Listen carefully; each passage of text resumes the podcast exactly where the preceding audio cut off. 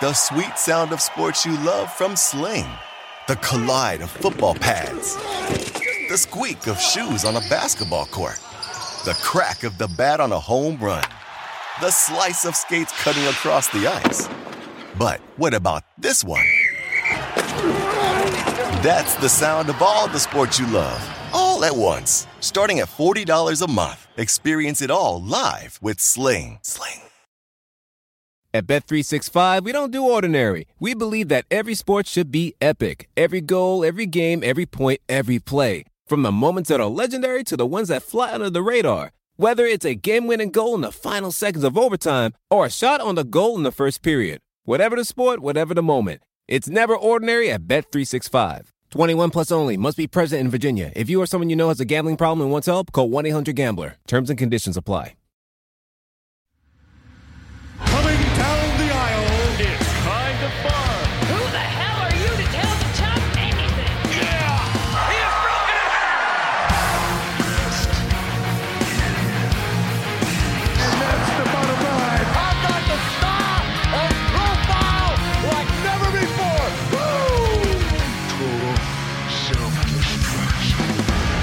Hey, what's up, everyone? How you doing? I am Ben Kissel, joined by Katie Dirks. Katie Dirks. As always, we have a great guest today. I love talking to the wrestlers, and this man is like he's a ball of energy.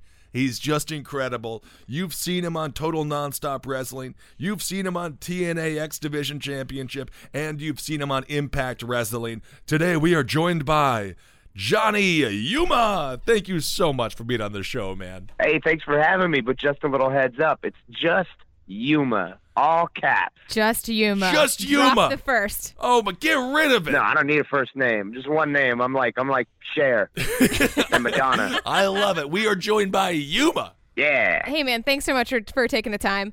Um, you have always been the sweetest person every time I've interacted with you. I think you're just you're a real gem, and I also feel like you're quite the leader um, in the locker room, and you have a lot of respect here in Southern California. So uh, I want to start there by saying that, and then I want to jump right into the RockNES Monsters.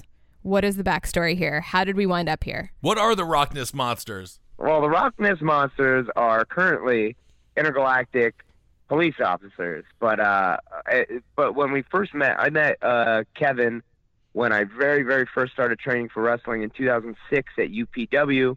Um, it was kind of a per- protected. I, I I don't know. No one was particularly nice, but no one was particularly rude, except for one guy stood out as being very nice, and that was Kevin. I was brand new. He'd already been wrestling for a couple years, and he was very encouraging, and Nice. that stuck with me. And then when I started helping out at UPW shows, I I actually saw him wrestle, and I and I literally said like, "Holy crap, this guy's this is the dopest. This guy's the dopest." And I became like his biggest fan you know, we spread out for a couple years. I had given up on wrestling, went back home to San Diego. When I got back into it, the first show I went to, he was on it, and he was the only person there. Him and uh, Ricky Mandel were the only two people that even remembered me. And they're like, Yeah. "Oh, are you back? Are you going to be a wrestler?" And I was like, "Yeah, I'm going to do it. I'm going to try again." That's awesome. Fast forward a couple years, we start teaming in SoCal Pro. We've been a tag team now for ten years oh Wow. and you know yeah he went from i went from being his biggest fan and we even i even have a photo that i took with him after one of his matches back in those best man at my wedding you know he's like an uncle to my son and and we've traveled the world and the galaxy together you know fighting for good Oh my god, I love it so much. I want to jump into uh, your your television debuts, uh, your history on television. Um, what what was the first promotion that you actually that was that was broadcast? so the first time i ever wrestled on tv was about one year into my career uh the very end of 2008 some of the san diego guys they were using uh, socal pros ring in the cbs studios for NWA Hollywood, and Marquez, you know, had told the guy with the ring, like, "Hey, bring some guys. We're gonna need some wrestlers."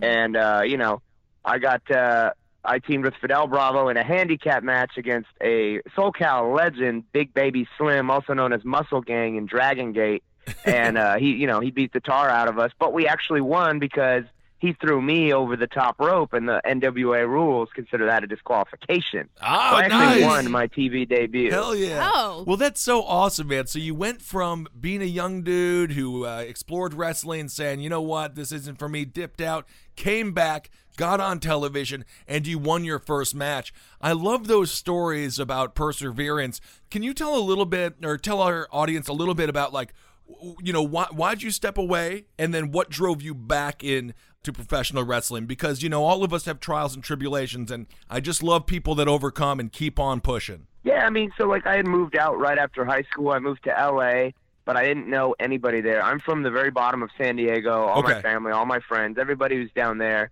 Uh, but I went to UPW because you know John Cena was from there, Morrison, Miz, Victoria, like a lot of my favorites Right. came out of that school. Uh, and then I liked a lot of the UPW like original guys too. Like I was a big fan of guys like Predator, Alcatraz, Hardcore Kid. Those guys are all staples in Southern California. But to me, since for some reason in San Diego I could see UPW on TV, I saw them in a different light. So I had to go to that school. Right. Um, and I was there for about a year, and then um, I got a dog to keep me company, and I wasn't supposed to have a dog in my apartment. and they got all hot and wanted to evict me, and uh, my dad, you know, my dad kind of put them in their place. We let the lease run out, and I just moved back home. I wasn't, I wasn't ready to move out. I was 18. I Right. just wasn't ready to live completely on my own. And so I kind of gave up. And when I moved home, I got like really fat. Like I had, was always like a tiny guy, tiny kid, skinny, Mm. scrawny forever. I moved back home, met a girl, and I just blew up. I got super fat. I got a really good job, and th- that kind of just kept me like stagnant. I wasn't doing anything but working a job I didn't like, but it was a good job. And Right. then um, Ricky Mandel uh, from Lucha Underground fame, uh, he was my first friend in wrestling, and he said, "Hey man, haven't talked to you in a while. I don't know if you're interested, but there's a school opening in San Diego, and it was called New Wave Pro Wrestling, and the instructor was B Boy." And I was like, "Well, I know who B Boy is. Okay, okay." And he's like, "Why don't you give it another try?" So if it wasn't for Ricky, I probably wouldn't have, because I wouldn't have known about the school, because I wasn't even looking into it. I was only watching TV wrestling. I wasn't looking into the independents at all anymore. I'd given up. I didn't care.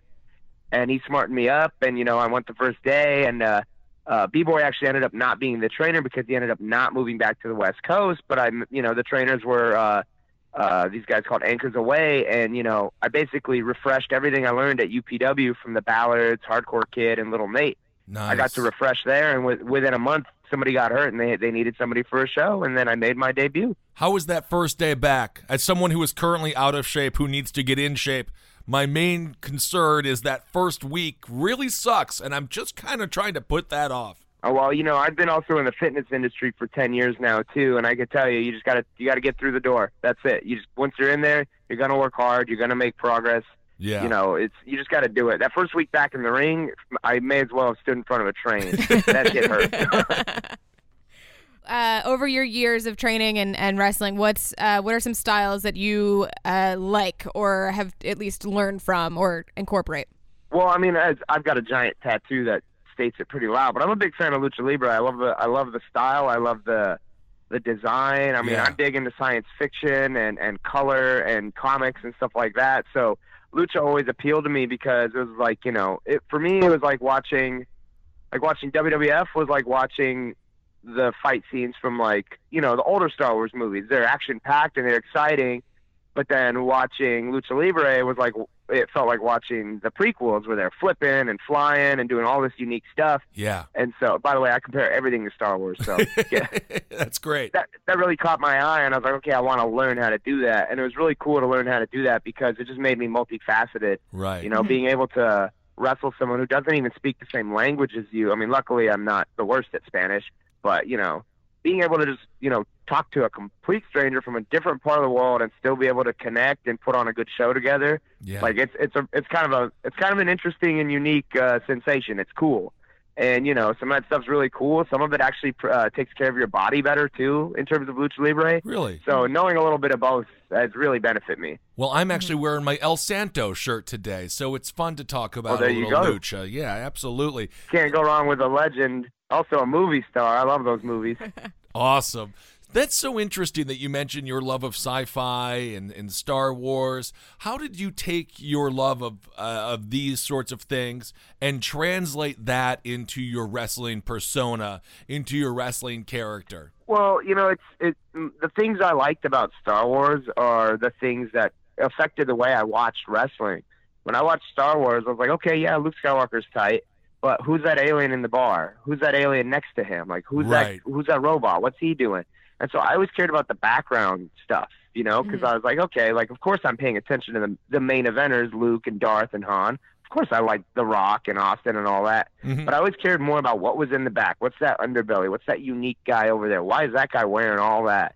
So when I came to watching wrestling, I really focused my attention on those guys. You know, your guys in the hardcore division, your guys that were only on Jakked and metal in the middle of the night on Saturdays, and I liked how they were all just different. So I always strived to be different. That's probably how it's affected me the most. Is how can I be different Yeah. than the focal points? Yeah. and if that makes me a focal point, great.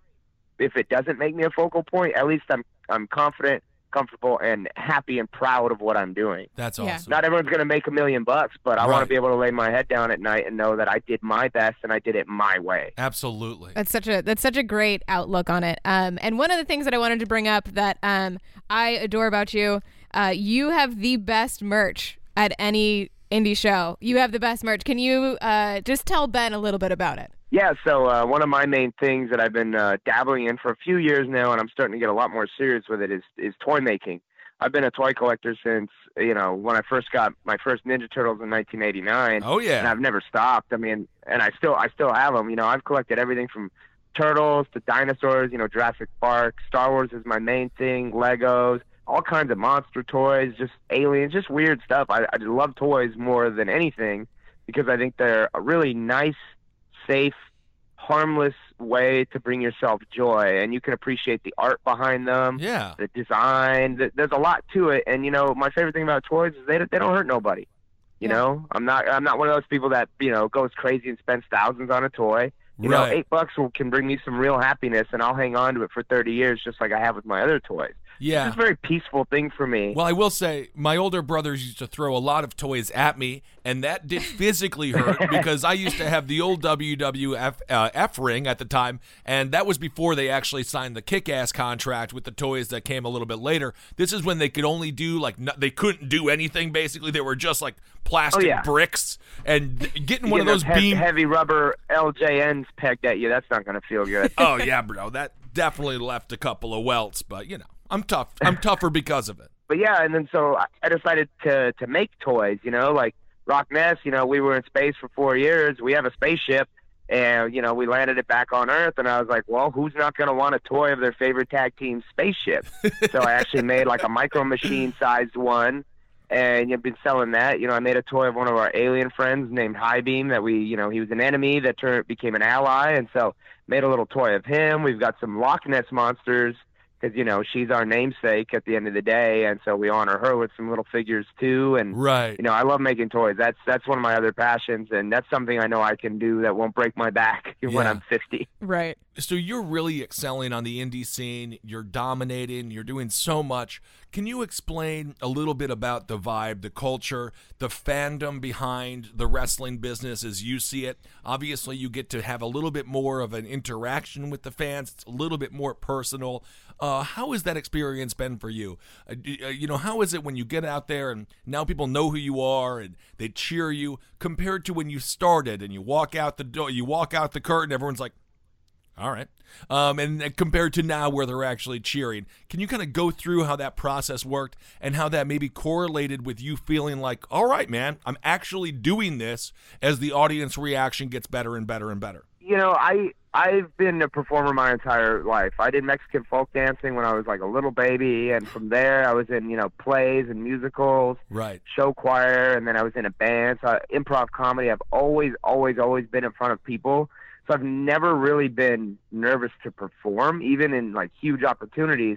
It just that stuff really prepped me for wrestling because you know I learned very quickly. Not everyone's gonna like what you do, and Right. that's okay. Mhm. And the ones that do like what you do, you got to work extra hard for them Right. and so it's it's it's kind of just like tuning out the negative and uh, and embracing the positive, but then still figuring out why that negative reaction exists and what you can do to maybe change it. It's all about analyzing constructive criticism. Like I don't mess with if someone's gonna like run their mouth and like you know a fan you know toxic people can get at you pretty quick on Twitter.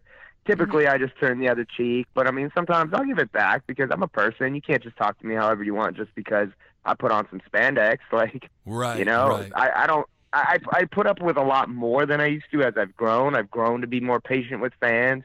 You know, I used to snap back all the time, but to no benefit. You know, because now I now I look like a jerk. Right. Everyone's gonna forget that fan, but they'll remember the wrestler that was a jerk. exactly. Right. But you know, it can it can be great too. You know, I've had fans say the nicest things anyone's ever said to me, Right. and I've had fans say the absolute worst things to me. so it's it's it's an interesting balance, and it's just you know I just focus on the positive, and Yeah. if the negative actually has any bit of merit behind it, I, I ask myself, okay, why? What can I do to change that? Yeah, that's so funny that you have a background in improv and theater because I often describe professional wrestling as, you know, theater nerds who know how to work out and are uh, also like athletic enough to do it. But that really, that background in theatrics must come in and really help out when it comes to in ring performance. I would assume that as sort of your groundwork has been beneficial. Yeah, I mean, and you know, doing theater and you know stage plays and things like that. I mean, when it comes to TV, it taught me how to stand, where to look, how to turn my head. Like I know all these things that a lot of other wrestlers don't know. Yeah. For all the wrestlers out there that can, you know, do every cool trick in the book and and lift a million pounds, you know, I wish they would take the theater class. I wish they would have that other part because Right. then they'd be a total package. You could be the most exciting athlete in the world when it comes to the ring, but like when some of the, some people get on the mic, that's where they lose people. You know, we want to be able to hear you. We want to not just watch you. And so, you know, I wish more people would take improv class and acting Yeah. class and be vulnerable and and you know get broken down because that's how you get better. You know. Yeah. I think all that stuff really, really hardened me. Trust me, I danced in sequins in high school, the most awkward years of your life, and I'm out there in sequins with jazz hands. Nothing phases me. and I feel like, and now that we're talking through this, and, and I'm learning more about your your backstory, you absolutely can see your training. Um, you're so funny. You're so charismatic in the ring. Um, you're just such a you're such a great entertainment, and it's so great to be able to see you um, in places like like bar wrestling and and here locally. What are some of your favorite promotions uh, that you've worked for as of in the last like couple of years? I mean, my favorite promotion is always going to be Championship Wrestling from Hollywood. That that is my home. That's what's molded me in so many ways as not only a a wrestler, but as as a mentor to other young guys. You know, learning things in the back about production. Like that's made me as well rounded of a performer as I could possibly be. And you know, I owe a lot to you know guys like David Marquez, David Lagana with his couple years of involvement there, Joey Ryan uh, Adam Pearce, Colt Cabana, like those were the guys that you know we always that were have always been at the top and teaching and passing it on, and now you know that's one of the things I get to do. You know, we've got great young talent at Hollywood, guys like Adrian Quest, Andy Brown, Fidel Bravo, Jordan Clearwater. We have so many good young guys, and now I can kind of do for them what was done for me. And you know that feels good, and it betters the product, and a better Yeah. product is better for all of us Absolutely. you know and then of course i love i love bar wrestling you know we were at pwg for years which always had a lot a lot of pressure behind it you know the, Mhm. the pressure to perform at a certain level was intense Yeah. intense those fans used to be ruthless they're a lot more forgiving now over the past few years right. but you know bar bar wrestling feels like the the level of work rate i hate that term but you know what i mean Sure. um, you know, that level of effort feels the same as PWG, but without a lot less of the stress. You know, the fans at, at Bootleg and at Baldwin Park, like they are there to have fun. And, you know, it's just it's just fun. It's like a party every time, you know. We're all having a good time. We're all working our ass off, you know. It's it's there's so much freedom there. You know, Joey Ryan has a great thing going.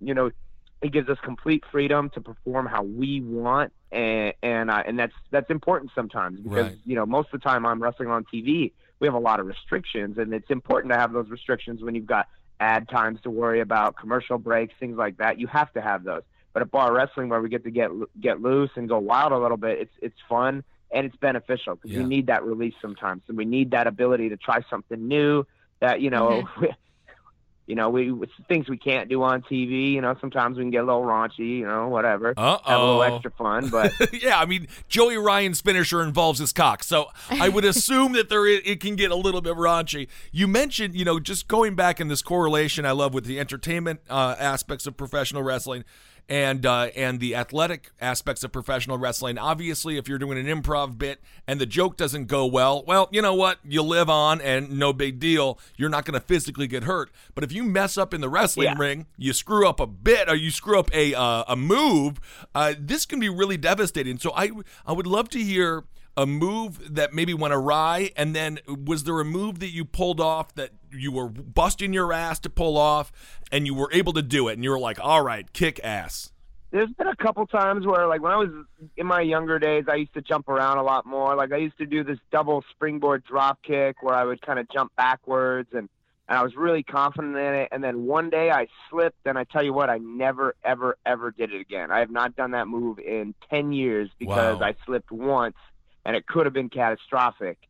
So, uh, but then there's been times too where, like, I mean, my finishing maneuver, you know, that was something I innovated after Yeah. being influenced. X Pac is one of my biggest influences, Love and I loved how he had a he had a finishing move that could take out, you know, Tajiri, but it would also take out Kane. Yeah, And I was like, Right. okay, I need something like that. There's some big boys around me. I'm always the smallest guy in town.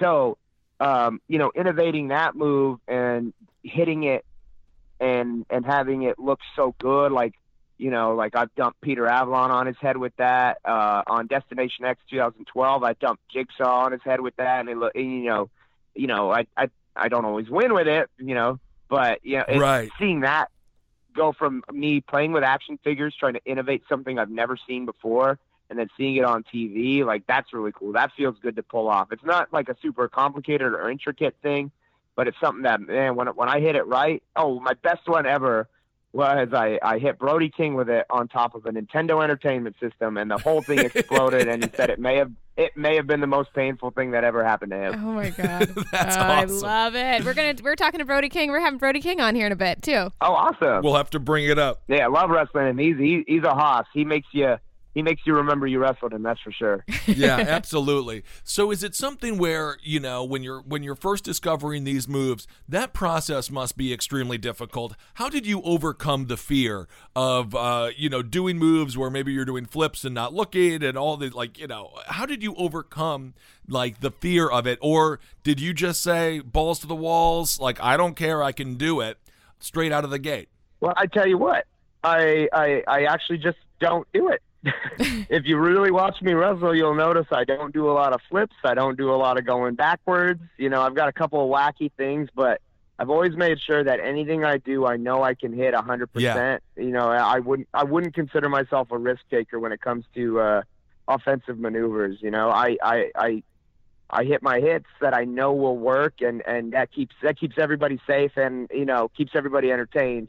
I would hate to go out there and try some new moonsault and do it, you know, completely sideways and Right. hurt somebody or hurt myself, Yes. and, and look like a dumbass in the process. Absolutely. And, and you know when it comes to wrestlers, obviously you guys have to wrestle with injuries on a regular basis.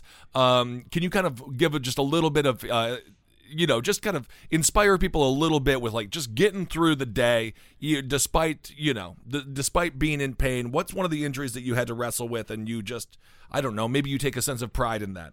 Well, I tell you what, just last Saturday at Expo Lucha, I dislocated my right shoulder and knocked oh. myself out at the same time. Oh my god! and I managed Yuma. to continue the match.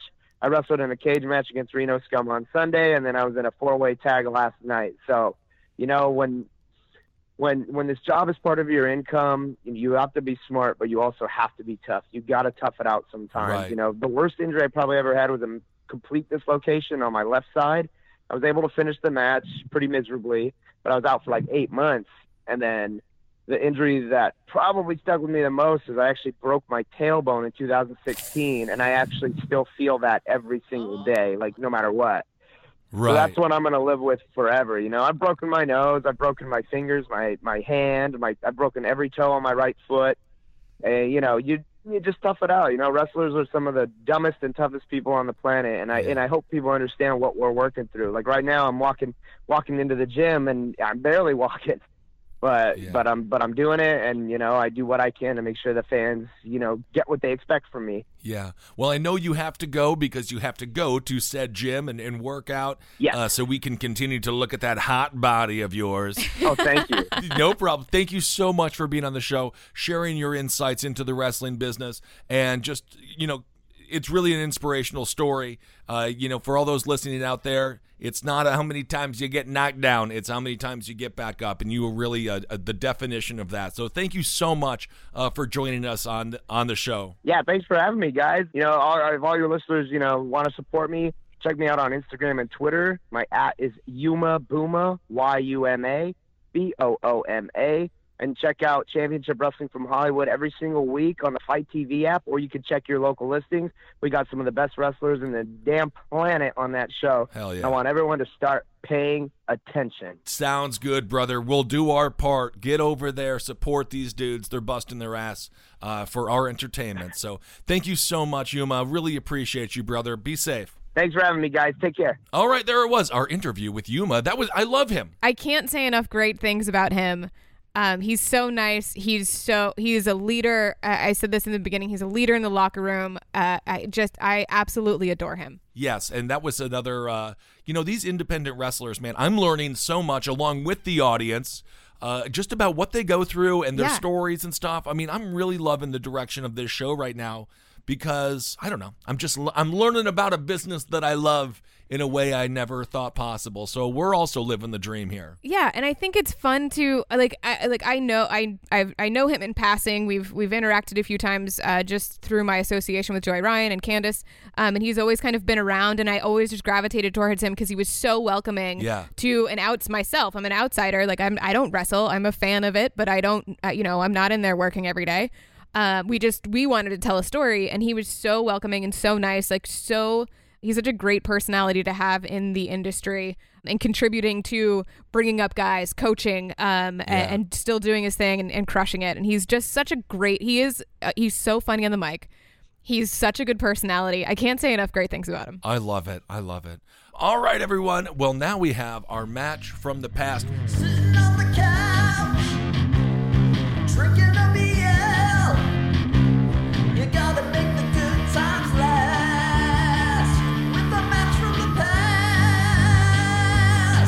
What's it going to be, Katie? It is going to be WWF Armageddon 1999 Kane versus X Pac. Since we talked to uh, our boy Yuma, and he's uh you know he's he's learned a couple things. So here it is. I love it. You got a chair in the ring, JR. The outlaw shoved that chair in the ring. You got to believe this was a. This whole thing was premeditated. Watch this. Yeah, that's, that was that was steel on skull there. And even Kane, oh, Kane is sitting up. How'd he do it? A steel chair in the ring, thanks to the Outlaws. Where's he? Can't win by climbing out. Where's what's Kane doing here? He's got a. Kane's on top of the cage. He's got to win by pinfall. What's that? What's what's it? Oh no! Oh for God's sakes! A clothesline from the top of the cage. Woo! The big red machine just blew face of X-Pac. Oh no! Tombstone! Tombstone! No! X-Pac just got drilled by Kane! And the big red machine has won it!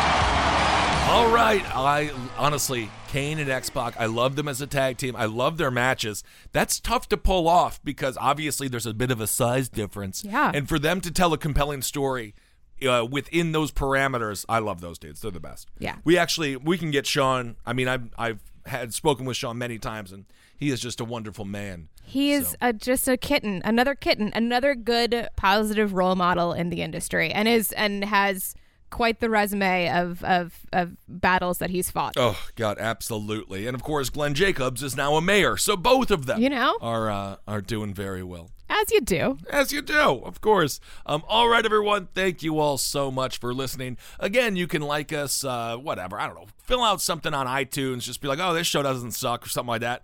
And then um, These guys are cool. these guys are fine. I don't know. Um, and Yeah. uh, yeah, It's we'll kinda ju- fun. Yeah, it's kind of fun. And we'll just continue to learn more about wrestling uh, together as we continue on doing this wonderful show. Katie, anything else that you want to say to anyone? You know what? I, I will say this. This is a long one. It's not a catchphrase, but I, I did write something down. Uh, Okay. on paper, and I did not bring the paper with me. Okay. Uh, and that was my catchphrase. Oh, I, I wrote something down on paper and I did not bring the paper with me, and that was my catchphrase. Okay, that's a hell of a catchphrase. I love it. Working on it. All right, everyone, thanks for listening. Hail yourselves. We'll talk to you soon.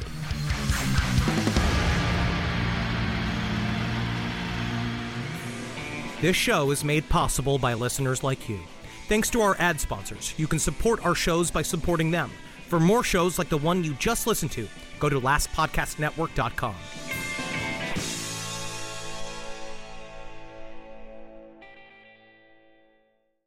At Bet365, we don't do ordinary. We believe that every sport should be epic. Every goal, every game, every point, every play. From the moments that are legendary to the ones that fly under the radar. Whether it's a game-winning goal in the final seconds of overtime or a shot on the goal in the first period. Whatever the sport, whatever the moment. It's never ordinary at Bet365. 21 plus only. Must be present in Virginia. If you or someone you know has a gambling problem and wants help, call 1-800-GAMBLER. Terms and conditions apply. Hey, have you heard the Virginia Lottery has a new Willy Wonka golden ticket scratcher that has a top prize of $100,000? Tell that to my automated golden ticket scratcher apparatus. You simply put the ticket in here, and the machine scratches it for you. And while we wait, we can play the Willy Wonka golden ticket online game with a top prize of $1 million. Just visit VALottery.com or use the lottery app. That's one impressive scratcher apparatus. Use it whenever. What's mine is yours. But hands off the scratcher. That Willy Wonka golden ticket is all mine.